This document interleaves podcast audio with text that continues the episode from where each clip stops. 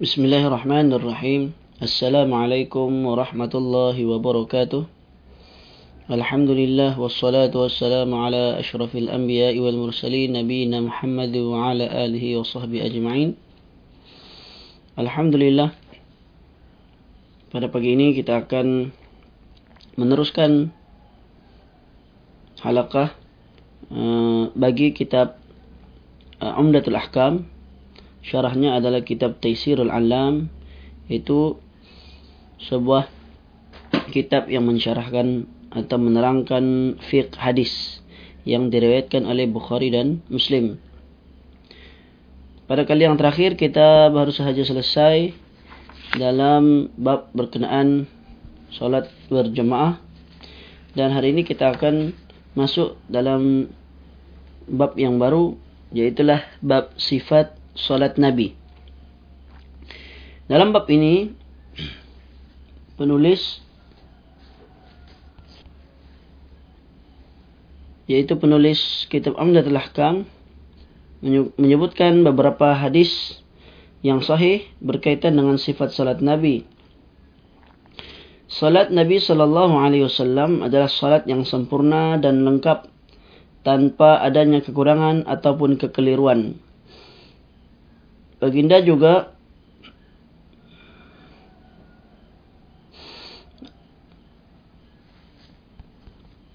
melaksanakan uh, segala dalam solat itu mengikut peraturan sehingga yang uh, ianya wajib diikuti.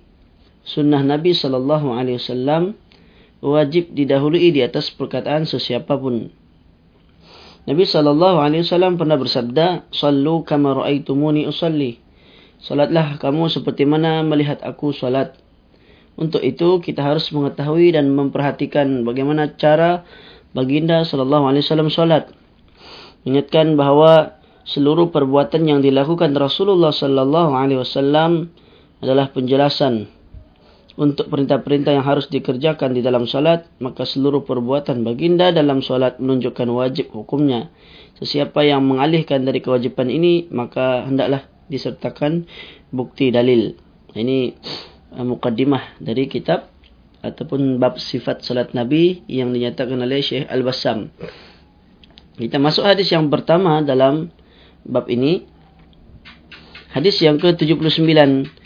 عن أبي هريرة رضي الله عنه قال كان رسول الله صلى الله عليه وسلم إذا كبر في الصلاة سكت هنيهة قبل أن يقرأ فقلت يا رسول الله بأبي أنت وأمي أرأيت سكوتك بين التكبير والقراءة؟ ما تقول؟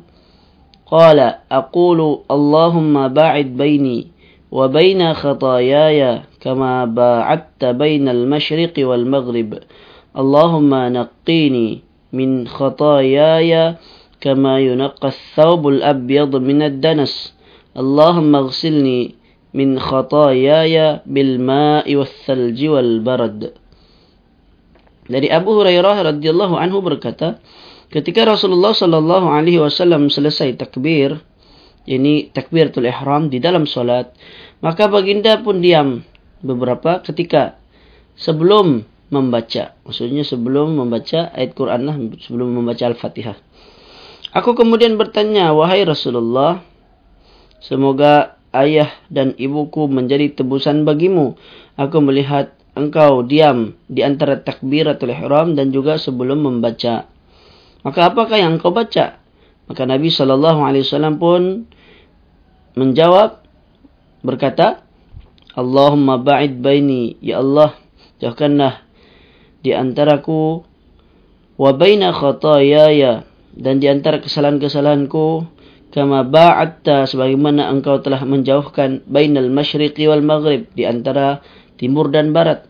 Allahumma naqqini ya Allah bersihkanlah aku min khatayaya dari kesalahan-kesalahanku kama yunaqqas thawbul abyad min ad-danas sebagaimana engkau uh, membersihkan uh, ke apa uh, kotoran-kotoran ni di baju yang putih Allahumma ghsilni Ya Allah, cucilah, basuhlah aku min khotoya ya dari kesalahan-kesalahanku.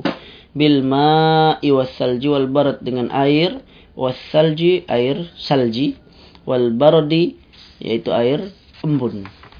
Hadis riwayat Bukhari dan Muslim. Beberapa perkataan ha, mufradat ha, yang dibawakan oleh Syekh Al-Bassam. Yang pertama hunaihatan disebut dalam kamus al-hinnu artinya waktu dan disebut dalam hadis adalah hunaiah. Hunaiha yang merupakan bentuk musaghar dari kata hana yang artinya bermaksud uh, beberapa ketika, uh, sesaat ataupun ketika, bukan satu saat, maksudnya tempoh yang sekejap. Asal kata ini adalah hunwah yang bermaksud sesuatu yang tidak seberapa. Dalam riwayat yang lain disebut hunayyah yang menggantikan ya kepada ha. Kepada ha. Saya sampaikan yang dimaksudkan di sini adalah baginda diam ke, uh, beberapa ketika, uh, diam sekejap. Okay. Jadi hunaiha situ artinya uh, diam seketika. Okay. As-salji wal baradi artinya uh, air embun. Barat ni daripada perkataan sejuk, air yang sejuk pagi-pagi. Okay. Salji air salji lah. Ara'aitu sukutaka? Maksudnya diam di sini adalah uh, kebalikan dari perkata, uh, berkata dengan suara yang keras bukan kebalikan dari berbicara. Buktinya Abu Hurairah mengatakan apakah yang engkau baca? Ara'aitu disebut aku melihat engkau diam. Ha? ara'aitu sukutaka? Aku melihat uh, ara'aitu sukutaka aku berpandangan diam engkau. Engkau telah diam. Maksud diam maksud bukan maksud diam di sini. Yang dimaksudkan diam di situ adalah apakah yang engkau baca. Ad-danas artinya kotoran bi abi anta wa ummi. Ba berhubung dengan kata yang dibuang eh, yang perkiraannya engkau ditebus dengan ayah dan ibuku. Ini uh, kata sumpah lah yang selalu diucapkan oleh orang-orang Arab. Kita masuk kepada makna ijmali makna global. Hadis ini apa yang diceritakan di dalam hadis ini setelah Nabi sallallahu alaihi wasallam bertakbiratul ihram baginda pun memperkecilkan suara memperlahankan suara beberapa ketika sebelum memulakan membaca al-Fatihah. Para sahabat mengetahui bahawa baginda membaca sesuatu pada ketika itu. Kerana itulah Abu Hurairah radhiyallahu anhu bertanya wahai Rasulullah aku tebus engkau dengan ayah dan ibuku. Apa gerangan yang engkau baca seketika diam antara takbiratul ihram dan sebelum memulakan bacaan. Baginda pun menjawab, aku membaca Allahumma ba'id baini sehingga seterusnya doa yang disebut dalam hadis tadi. Doa ini sangat bertepatan. Sangat tepat dipanjatkan dalam situasi yang mulia ketika bermunajat. Kerana ketika itu orang yang solat sedang menghadap kepada Allah. Memohon agar dosa-dosanya dihapuskan. Dijauhkan dari segala dosa. Seperti jauhnya timur dan barat. Segala dosa dan kesalahannya dilenyapkan dan dibersihkan. Sebagaimana kotoran dihilangkan dari pakaian putih. Dan segala kesalahannya dibasuh. Dicuci. Kubaran dan panasnya segala dosa didinginkan. Maksudnya ha, uh, apa haba dan panasnya segala dosa uh, menggelegaknya uh, dan panasnya segala dosa itu disejukkan pula dengan air dengan salji dan dengan embun. Ini perumpamaan yang sangat tepat sekali. Uh, itu disebut oleh Syekh Al-Bassam. Berkenaan doa, doa yang kita baca di dalam doa iftitah. Doa iftitah ini eh, sangat baik untuk kita baca dan ini adalah doa yang sering dibaca oleh Nabi sallallahu alaihi wasallam dalam doa iftitah baginda dalam solat. Eh, sebelum memulakan bacaan. Yang biasa kita baca Allahu akbar kabira walhamdulillahi katsira wa subhanallahi bukratan wa asila. Itu juga bacaan yang baik yang ada dalam riwayat yang lain. Sebenarnya merupakan bacaan seorang sahabat. Kemudian didengari oleh oleh malaikat dan Nabi wasallam memujinya. Okey.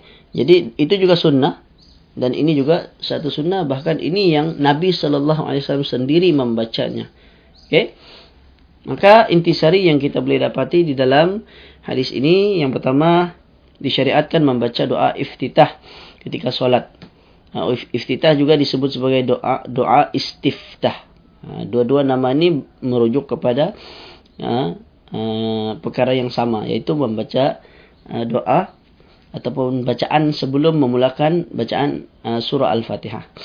Ini antara takbiratul ihram dan Al-Fatihah.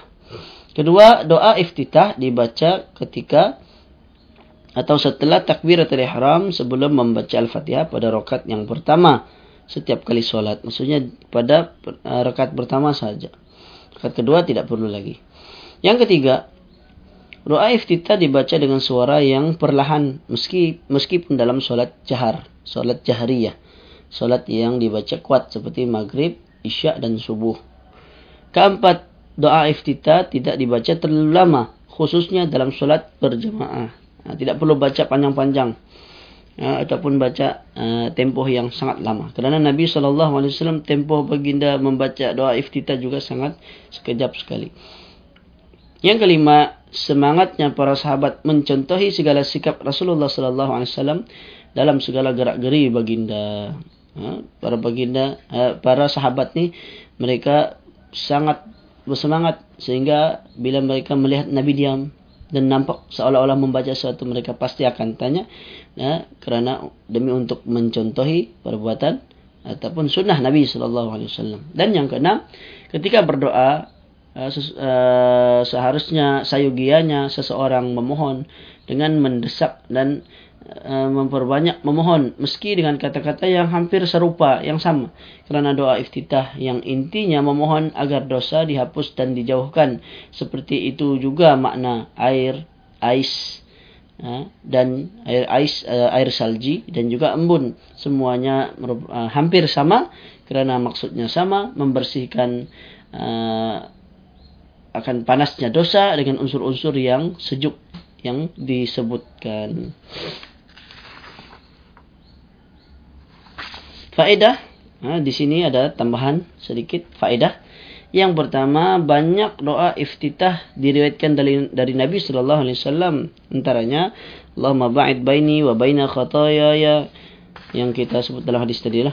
Baini wa baina khataaya kama ba'adta bainal masyriqi wal maghrib. اللهم نقيني من خطاياي كما ينقى الثوب الأبيض من الدنس اللهم اغسلني من خطاياي بالماء والثلج والبرد okay. antaranya juga selain itu ada juga uh, yang paling panjang sebenarnya yaitu wajjahtu wajhiya lilladhi fatara as-samawati wal ard hanifan muslima wa ma ana minal musyrikin inna salati wa nusuki wa mahyaya wa mamati lillahi rabbil alamin la syarika lahu wa bidzalika umirtu wa ana minal muslimin kemudian ada lagi sambungannya. Ha, itu di antara doa iftitah yang Nabi baca ketika malam. Ha, ketika melaksanakan salat pada waktu malam. Dan dia lebih panjang sedikit. Kemudian antaranya juga subhanakallahumma bihamdika tabaraka tabaraka smuk dan seterusnya. Itu juga di antara doa iftitah. Semua doa tersebut boleh dibaca kerana diriwayatkan dari Nabi. Hanya sahaja Imam Ahmad memilih doa yang terakhir kerana doa ini mengandungi pujian pengagungan dan juga tauhid. Saya, saya, saya kira cukup dahulu. InsyaAllah kita akan sambung lagi uh, pada uh, uh, akan datang besok dan seterusnya. Ah, sedikit faedah uh, daripada hadis yang ini. Kemudian kita akan masuk hadis yang baru hadis yang ke-80 Aqulu qali hadza wa astaghfirullah al-azim li wa lakum wa sallallahu ala nabiyyina Muhammad wa ala alihi wa